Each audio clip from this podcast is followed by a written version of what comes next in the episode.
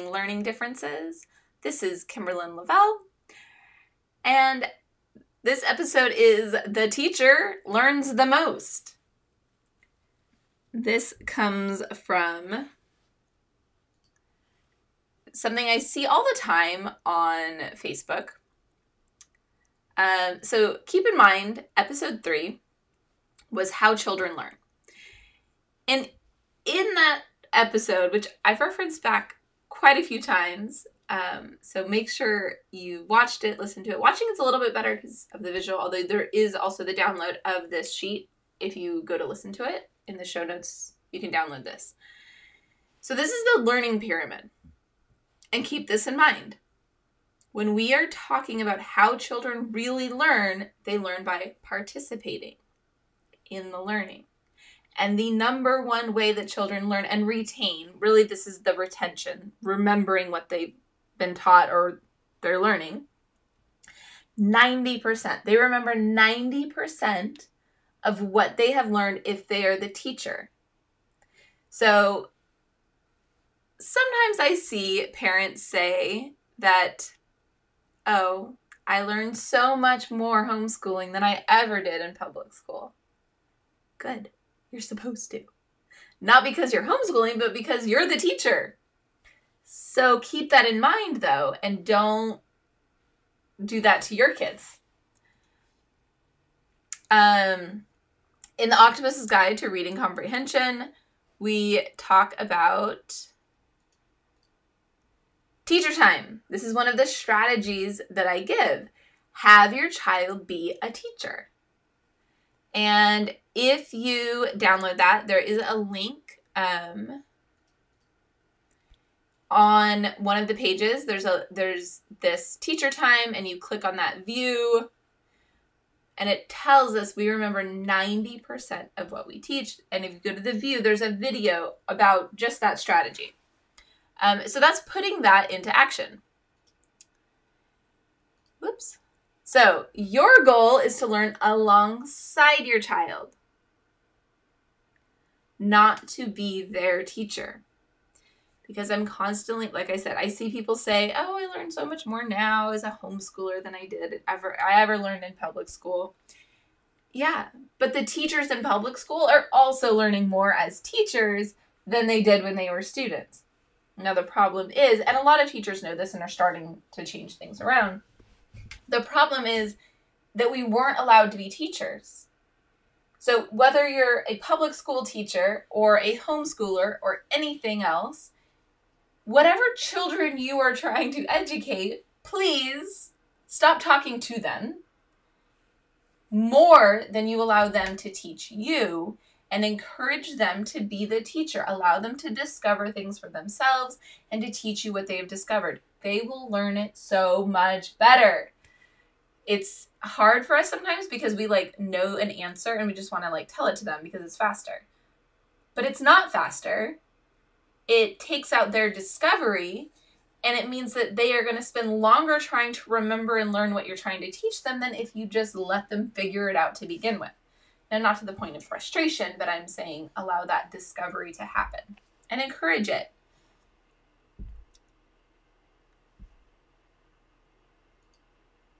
So, avoid the temptation to be the teacher. Oops, we do that a lot. I do it all the time and I'm constantly having to stop myself. Because it is it's very tempting to be like oh let me show you how to do that. Let me tell you what this is. Let me teach you. Um, and it's fun. We like to be the teacher but our kids like to be the teacher too so keep that in mind. Definitely foster discovery. Allow your children to figure things out and learn new things let them teach let them be the ones that are teaching you. So, an example if your child needs to learn subtraction with regrouping. So, this is where something like 32 minus 27. So, if you just were doing like the columns, you can't do 2 minus 7.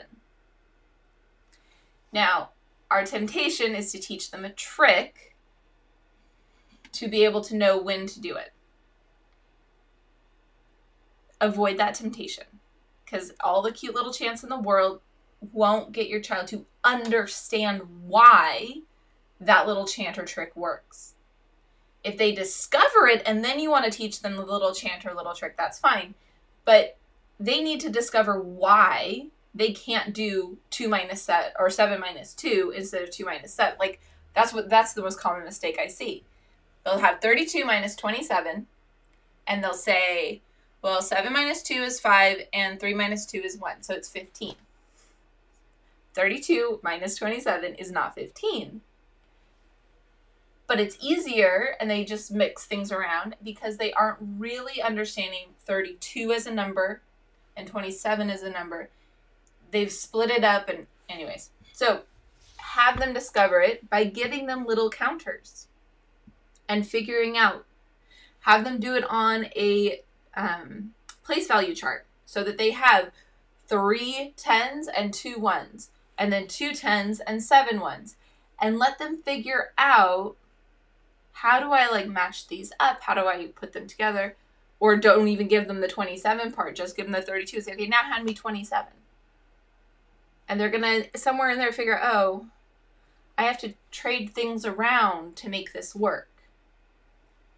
Let them figure it out. Remember, always go back to hands on learning.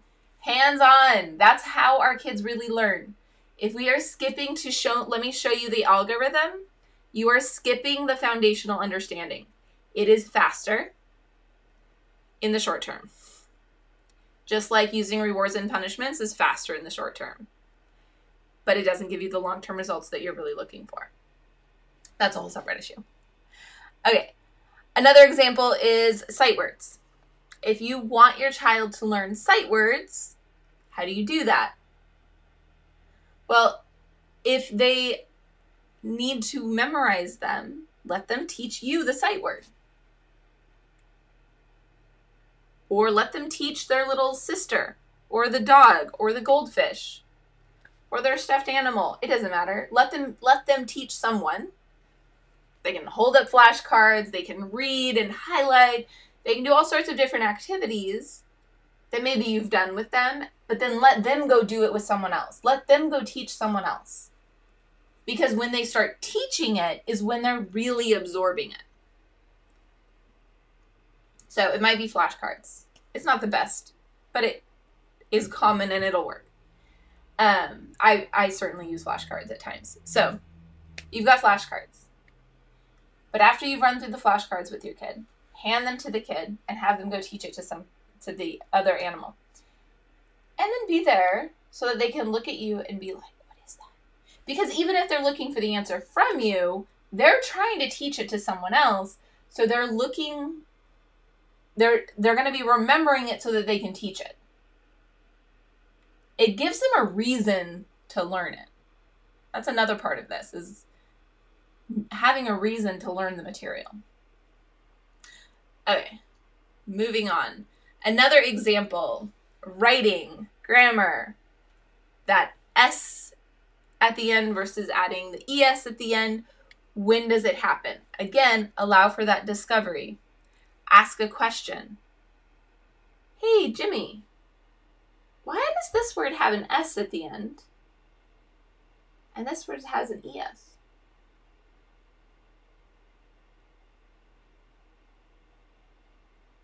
when it's dogs, we just add an S.